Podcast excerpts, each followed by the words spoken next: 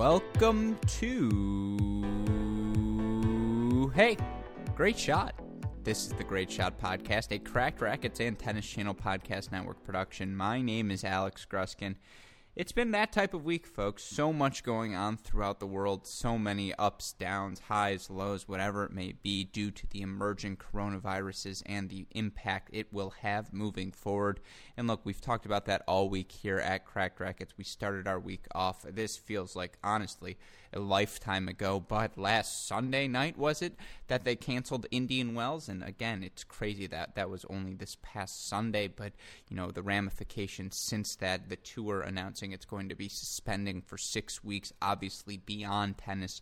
So many concerns moving forward on how this coronavirus is going to impact day-to-day life, not just here in America, but throughout the globe. And obviously we at Cracked Rackets doing our most to keep you informed on how the coronavirus is going to be impacting the tennis world moving forward. We've had a bunch of great guests on to discuss the topic. Early in the week, we had Ben Rothenberg, writer for the New York Times, co-host of the No Challenges Remaining podcast. podcast. We also had Matt Jones, Kentucky Sports Radio founder, to talk about the immediate implications, what we should expect moving forward, what more cancellations, if any, we should be expecting, all of those sorts of things. And look, it can be a little bit of coronavirus overload. Of course, we wanted to keep things light as well, give you guys some sort of output to listen to in case you just need to get, you needed an escape, get away from all of that.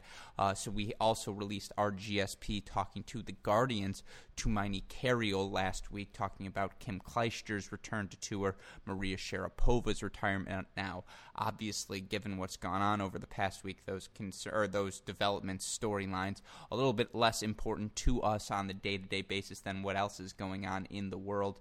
Uh, but we wanted to talk still more about this coronavirus outbreak, how it's going to affect the sport going forward, what we've learned about the sport in the way the players, the tournaments have reacted to all of the news. And that's why we are so excited to bring on today's guest to the show, executive editor and senior writer at S I Now. You may know his work from his podcast, Beyond the Baseline, the Sports Illustrated tennis podcast. He's also a contributor at our friends at the Tennis Channel. I, of course, am talking about John Wertheim, who was kind enough to come on our Great Shot podcast today to talk about a little bit of a different aspect of this coronavirus now.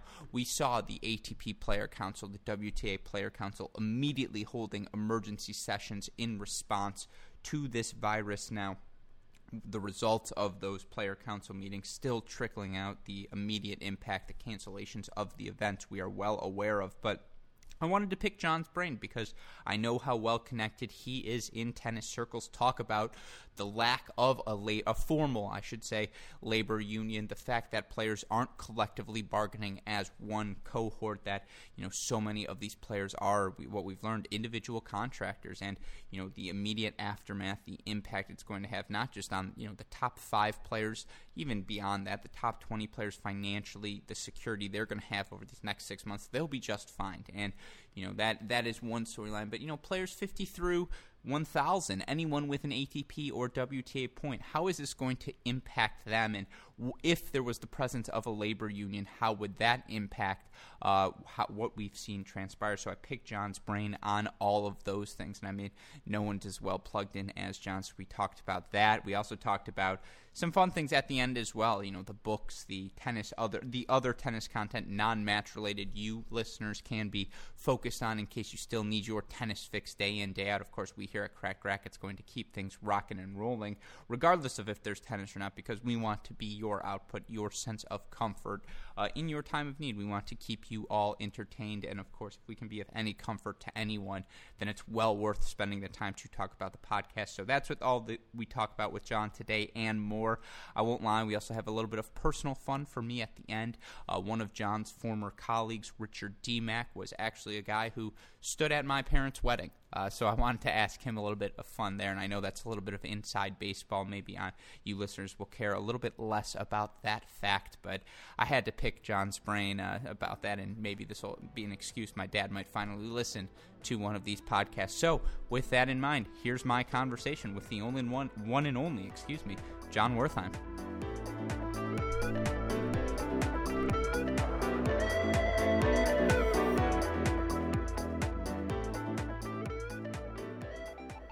Joining us now on the podcast, you know his work as an executive editor and senior writer at Sports Illustrated, a correspondent for sixty minutes, and of course an analyst at Tennis Channel. John Wertheim, first of all, thank you for joining the podcast. How are you doing today?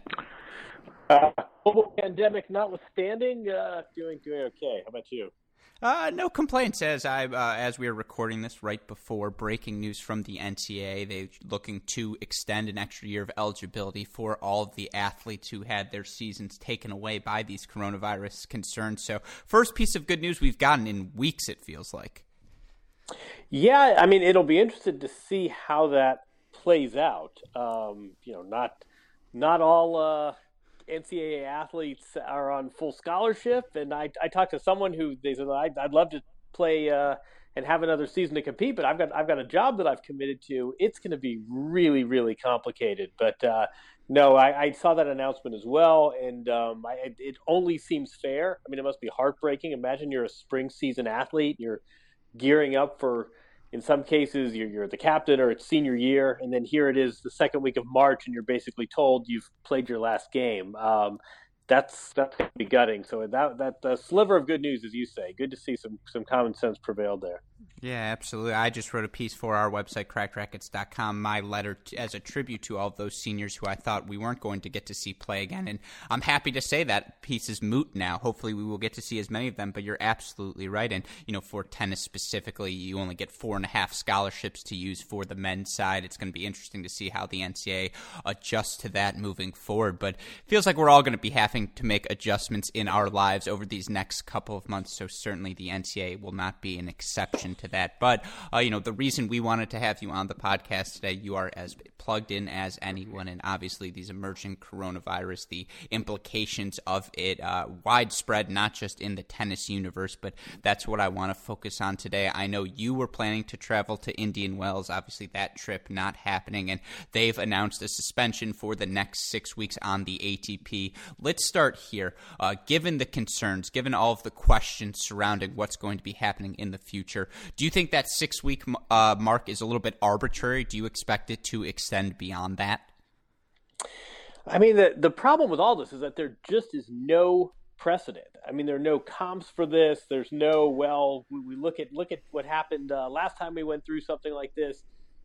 You would like to think that this the curve will flatten, and eventually uh, we will be in a position where we can resume large gatherings. I think I think you're right. Six week sounds conservative. I think if it's only six, people will be pleasantly surprised.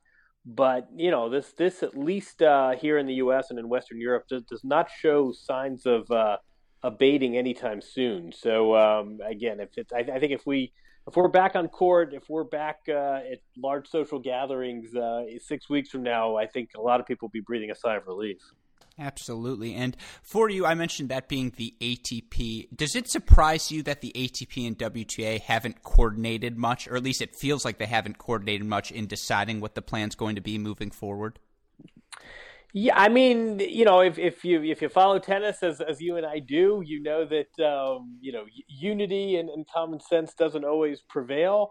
Um, on the other hand, yeah, I mean, given the circumstances, given how many joint events we're talking about in the next six weeks, it was surprising that the A T P came out with this announcement and then the women did not. I mean, six hours later, the women had their own statement, but it wasn't quite mirroring the men. I was told that there's a lot of contractual fine print here. And if the events cancel, it's a different scenario than if the tours unilaterally say we're suspending business. There are insurance policies, there are sponsor agreements. It's entirely possible that a little bit of semantics in the way this carried out was done to uh, appease contractual language. So in the sense that the A T P and W T A have two separate business models, two separate sets of insurance policies, I guess it makes sense. But as far as uh, the you know, as far as optic goes, it did not look like uh, tennis was particularly functional when um, the, the men and the women couldn't be on the same page with this. Yeah, that it's never a good look, and I think that confusion is part of the issue. It's that we all want to know what's going on, and confusion doesn't help anyone. I'm glad you brought up uh, the idea, uh, I think it was in your mailbag, and you talk about these labor disputes, and you know it's not every day I get to talk to a Penn Law School grad somewhere. My dad's clapping and being like, Alex, are you being inspired right now? Um, but for you, in your articles, you've talked about how this is exposed, just the nature of tennis being individual contractors, how each tennis player is their own own, you know, business. It's really, what tournaments am I playing? What, where am I going? What am I doing with my career? Do you think something like this that impacts at, you know, every player, no matter, regardless of your ranking, will the calls for labor unions in both the A T P, the W T A, do you expect them to grow as a result of this? You are singing my song. Um, the events of the last week show why a con- conventional union would benefit the players, and how, you know, it doesn't mean one side is right and one side is wrong, but we're seeing an example of, of why it's really problematic to have an outfit that basically accommodates and represents both labor and management. I mean, the, the players' interests are not the tournament interests, and, and vice versa. And this was a great example. And if there is a conventional union, maybe that union has a plan in place to create a fund when natural disasters and unexpected events prevent players from making a living. And maybe if there's a union in place, there is something codified about insurance policies. Um, the way this all pl- played out, I thought was really interesting. Um, a week ago, when this was first getting traction in Indian Wells, and we were first hearing murmurs that this tournament may not go off, the players who were present, who were on the ground, who traveled to the desert, they seem to be the ones agitating for, let's just play this event. We're here anyway. You can't just unilaterally call off a tournament. Um, we'll play this one without fans in the stands if we have to, but you can't just call off an event. And then a few days later, when the event was called off, it really seemed as though the players were the ones that were agitating to have this six-week delay. And, you know, Novak Djokovic is someone who's, I've heard, was really took a, a leadership role saying, listen, we don't know anything about this pandemic. All, we all share one locker room. We all have parents. We all are in contact with people who are in this high-risk group. It takes one guy flying in the back of a plane next to someone who's contagious to suddenly walk into a locker room, and every single person is, is – and I and I think in retrospect, I mean, it's this news cycle's moving very quickly, but four or five days later, that makes a lot of sense. So, so the players in a very short amount of time went to – wait a second, let's try to play this tournament anyway, we're all here, and this is money you're taking off the table, to we need to get out in front of this, we need to get home, it's not safe for us to be here. So I, I think in that sense, uh, the players come in for a lot of credit, really putting long-term health and safety uh, above their, their immediate financial interests. I think it was the, the smart move, and again, I did think that this whole episode shows that it's not a question of right versus wrong, but just the, the interests of players and the interests of tournaments are not necessarily uh, going to align very often, and that's why the players really need separate representation.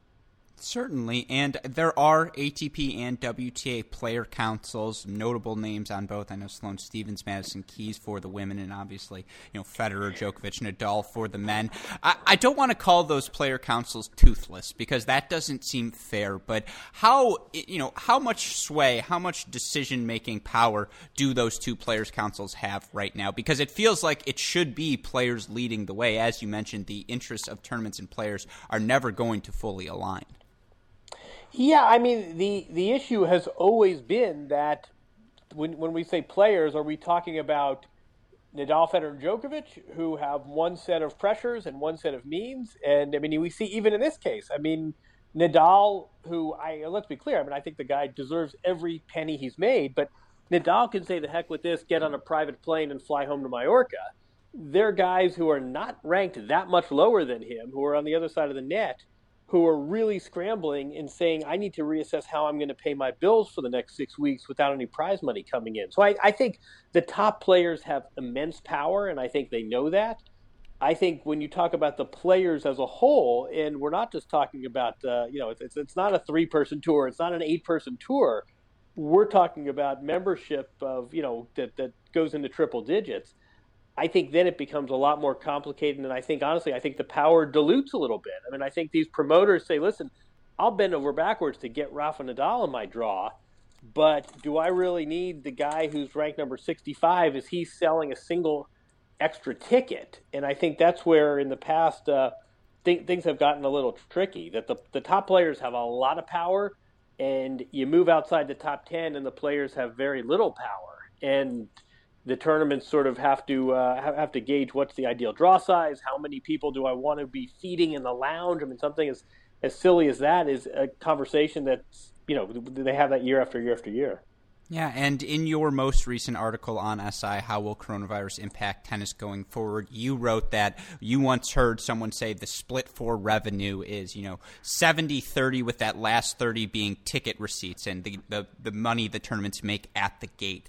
Given the money and financial concerns for so many of these players, would it surprise you at all to see, you know, or, or almost like the fifties and sixties before the Open era, where maybe you see these little four-person events pop up and they won't be sold to the public, but they'll try and sell the broadcasting rights? Do you think players will try and get creative moving forward because, they simply put, they need to make money? I think depending on the player and the circumstance, there is a market for some enterprise in these uh, in these next, you know, six weeks, if if if that, if, if it goes longer than that. And you know, I've I've already heard. I mean, it's it's all been sort of in the in the context of a thought exercise, but people have said, you know, I don't know, would would tennis fans pay one dollar ninety-nine if if Roger Federer streamed his practices? If if you had, you know, a, a Federer Nadal fun fun match being played at the Nadal Academy in front of no fans, could could you stream that, and would there be a market for that? Um, you know, I mean, I think fans. The, the fact that these public gatherings and the, the fact that uh, the sort of conventional sporting events aren't allowed to take place complicates things. But I do think that players have an opportunity to sort of show their enterprising side and, and get creative in these next few weeks here. And, um, yeah, I mean, if you had two top-tier players playing, uh, you know, one hundred points out of their hand and it was a streaming proposition, I don't know, may, maybe there's a market for that. I mean, the fact that we have no sports whatsoever um, is really, and again, unprecedented is the word that we're uh, we're bandying about a lot in this this entire discussion. But I think an enterprising tennis player can, um, can might might have a real opportunity with uh, no other sports, never never mind tennis, with no other sports being played live for all intents. Um, maybe there's uh, maybe there's some opportunity here. Yeah, certainly in the era of live streams. I mean, if yeah, you can take my one ninety-nine now if that's going to be the price. I would one hundred percent be in on that. Um, I know we, your time is brief, so I want last coronavirus-related question, then I want to ask you some other things real quickly. But in terms of the schedule moving forward, the big, you know, a lot of people don't realize tennis is a fifty-week-a-year sport, but uh, the big events coming up down the road, French Open, Wimbledon. Do you imagine uh, the tours will try as long as possible to not cancel those events, that they will do whatever is in their powers to make sure those things are played, even if it's without fans?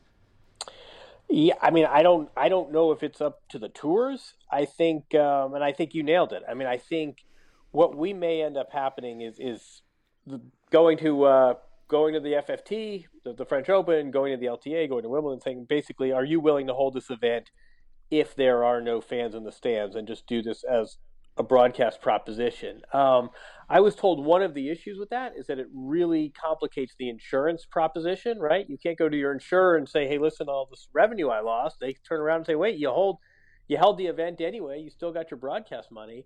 Um, I don't know what the role of government will be. I mean, again, I, I was told, uh, I mean, now it sounds like it was a year ago, but I was told on Monday and Tuesday that Indian Wells was, I mean, uh, that Miami was hell-bent on holding the event, and it wasn't until local government, state government got involved that uh, they called off the event. So the French Open may have every intention of being held this year, but if, you know, if, if Macron and if the, the French government says we're not going to allow events like this to be staged, Um, they lose their decision-making agency.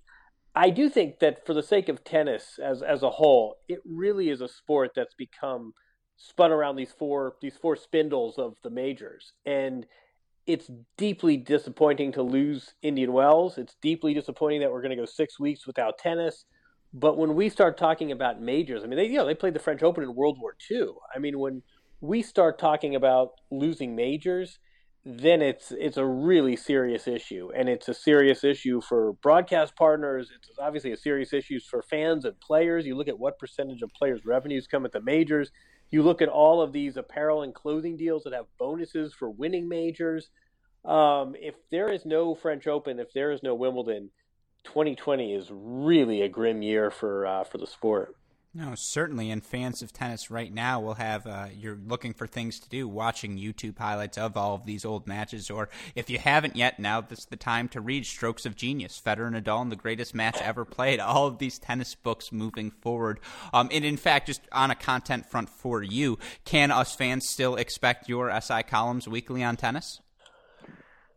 Uh, yeah, sure. I mean, it's, it's, if it brings a little pleasure to tennis fans, I'm happy to uh, to, to keep writing. And I, I think there's sort of creative ways to still talk about tennis and involve players and have discussions. Um, obviously, it would be far preferable if we had real matches and real results and uh, real action that we could uh, that we could talk about. But um, sure, I, I will uh, I will continue doing uh, my column, and uh, we we all wish we had live tennis to write about, but this, this sport has enough history and enough texture and enough talking points. We we should be able to uh, pretend this is uh, an, an unfortunate off season, and we'll we'll get through it. No, for sure. I know, uh, again, for all of us, uh, it's about watching highlights now and all of these different things. And yeah, uh, it will be, you know, it provides any sort of comfort we can provide. That's why we're trying to continue to do these podcasts here at Cracked Rackets. Okay, this could be a completely separate topic, but last three questions for you. I know you have had the opportunity in the past to go to the Sloan Analytics Conference in Boston. Did you have the chance to go to the Sloan Conference this year? And the larger question here is, what do you see the role of analytics in tennis being moving forward? Oh man, um, I did not make it to Sloan uh, this year, unfortunately. Um, but I, I recommend anyone, especially uh, if you're younger and you envision a, a career in uh, in sports analytics. It's it's a fun weekend, and I, you know, tennis. It's really interesting. I mean, I think tennis was way behind, and then suddenly we seem to have had this this surge in analytics. And now I, I feel as though there's there's a little bit of backlash, and um, it's, you know, I, I think some of it is skepticism about the numbers. I mean, tennis is tough, and it would be great. I mean, I, I always, you know, the, the more data, the better, and you, you sort of pick what's useful and what's not. Um, you, you never want less information, but I do think a lot of tennis analytics and a lot of the tennis data just doesn't really tell you all that much, and so much of tennis is situational. And so much is dependent on the player on the other side of the net and circumstance, and a point at four all can be wildly different than uh, you know a, a point in the in the first game of the match. And we, we even see this with, with Hawkeye review, right? I mean, some some players use it for just to blow off steam, and they want to take an extra second, and they need to collect themselves. Some people legitimately challenge. Some players have a high serving percentage because they're nailing their serve. Other players have a high serving percentage because they're not taking risks and they're almost being too cautious getting the ball in the box. So I feel like you, you never want to say we want less data. I mean, d- data is awesome, and we should uh, find new and creative ways to use it. But I do feel like we very quickly got to this point where people said, well, wait a second, that's not really telling me what I need to know. And I also feel like that the players still have not entirely bought in.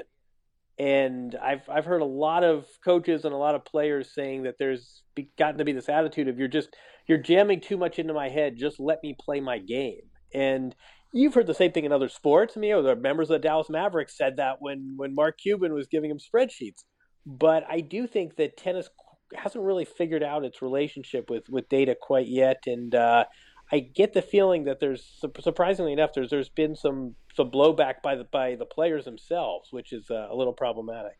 No, certainly. I mean, you can see all the I B M stat trackers in the world that says, hey, get the rally beyond eight shots, and John Isner's more likely to lose the rally than not. It's like, well, yeah, I've watched him play. That seems fairly obvious. So right. I agree with you there. And because it's so specific, you see a backhand weakness, a forehand weakness, whatever it may be. Uh, analytics are only going to capture so much. But so, yeah, that's a interesting. We can explore that one. I'm reserving the right to bring you back on this podcast at a later date. Last two one, and they'll be very quick, very fun, I promise. if you are recommending one match highlight to watch on YouTube outside of that Federer-Nadal Wimbledon final, what would you pick for fans who just have that craving for tennis right now? Oh man, um, I give me some more. I mean, what are we, are we looking for? Uh, a classic match? Are we looking for? I mean, and anything early Williams sister is uh, is a good watch. Um, man, I there's a lot know, of good you, ones. Yeah, I was. I mean, more recently, you know, Del Potro team from the U S Open. I mean, mm-hmm. there there've been some classic matches. There have been fun matches. Um, you can go back and watch uh, the Super Saturday matches from. From nineteen eighty-four, um, I always like sort of looking at players earlier in their career and uh, seeing how much they, they have or haven't changed. Um, I recently was taking a look. Um, you can watch.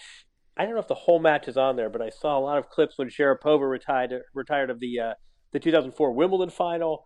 You can go down the the rabbit hole pretty quickly, and um, you know, you Google Roger Federer trick shots, and you'll um, the the overhead winner off the overhead. Um, you you can have some fun with uh, t- tennis highlights. Will will keep you going for the next six weeks. Oh, without question. And again, another point you made in your most recent column, the cross era comparison. Go watch tennis from two thousand four, folks, and tell me that the game hasn't improved. All right, last question because I know you have to go. You, the random thought, and this is really inside baseball for just me and you, but my dad grew up with, best friends with, lived in college with Richard D. Mack. Any funny Richard D. Mack oh, stories man. for me? Oh, man. Uh, wow. You uh, at, at Michigan, right? Yeah, exactly. And this, my dad doesn't listen to the podcast. He's like, I hear enough of you. But I was like, but I'm getting someone from Sports Illustrated. And he was like, if you ask a D-Mac question, I might listen. No. Richard Richard D-Mac is the uh, epitome of mensch. And uh, he was, um, I, I think I was sat behind him at the U S Open in nineteen ninety-three. Six when he was at an early date with the woman who is now his wife, and he was a perfect gentleman. Um, I he's a tremendous. Uh, he's a great toastmaster. He always wrote tremendous letters when uh, when people stopped and started, when when people moved on from Sports Illustrated, or when they arrived. Um, a, a thoroughly decent. I have no stories of Richard D. Mack wearing a lampshade and uh, embarrassing himself, but I, I only have. Uh, I only have nice things to say. That's really fun. I actually ran into someone who was uh, college friends with his wife. So uh, a lot of Richard D. Mack this week. But uh, that is a curveball. I did not expect that one. I always got to throw one curveball at my guest. I believe he stood at my parents' wedding. So, yes, big fan no. of Mister D-Mac and our stuff. But, John, I know you got to go. Thank you so much for giving us your time. And, again, I'm reserving the right to bring you back on. For our listeners who don't know about your podcast, really quick, plug where they can find your stuff. Oh, man. Uh, the podcast is on, uh, I think it's you know, Beyond the Baseline on S I dot com, wherever podcasts are sold, Amazon, Stitcher. Um, the mailbag comes out every Wednesday, and a lot of people have uh, asked me to send it to them as a newsletter form, so we've been doing more of that. But, um, no, I mean, tennis is my uh, tennis is my, my, I always say my guilty pleasure. So uh, it's good to have podcasts like this. Good to have fans, young fans, and uh, the sport will uh, will be back. These are strange times for all of us, but um, I mean, I think whenever it is, six six weeks would be lovely. It could be more, but um, I stress that we will eventually get back to talking about, uh, you know, will, will Dominic Thiem win his first major, and not. Uh, whether players should be streaming their practices because tennis fans have nothing to watch for the next six weeks. No, certainly. Well, again, John, thank you so much for taking the time, and I look forward to seeing your smiling face on Tennis Channel. You got it. Pleasure. Thanks. Take care.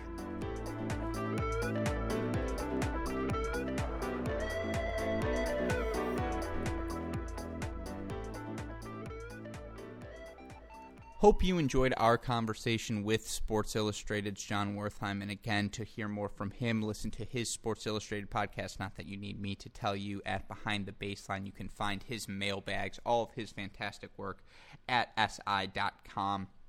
Again, a big thank you to John for taking the time. I know how busy he is with Tennis Channel appearances, with all of the things he does. So huge shout out to him. And again, apologies. I had to ask him about Richard D. Mack at the end because it's not oftentimes I get to hear about someone who stood at my father's wedding. Uh, so that was just a little bit of an inside baseball question for me. I do apologize for that. But moving forward, again, we still plan on having a full slate of Cracked Rackets content ready for you, the listeners. Some incredible news coming out. We found out the N C double A going to consider uh, and strongly considering, it sounds like they're going to do it, granting an extra year of eligibility to all of those seniors who had their final years of college cut off by this coronavirus, and that's fantastic news. Now, the implications of that, we're not quite sure. Some of you may not be aware. The men's tennis team's limited to four and a half scholarships. Now, if you're keeping seniors from the previous year, uh, that's an issue. And, you know, that's something we are going to explore and more moving forward throughout the week.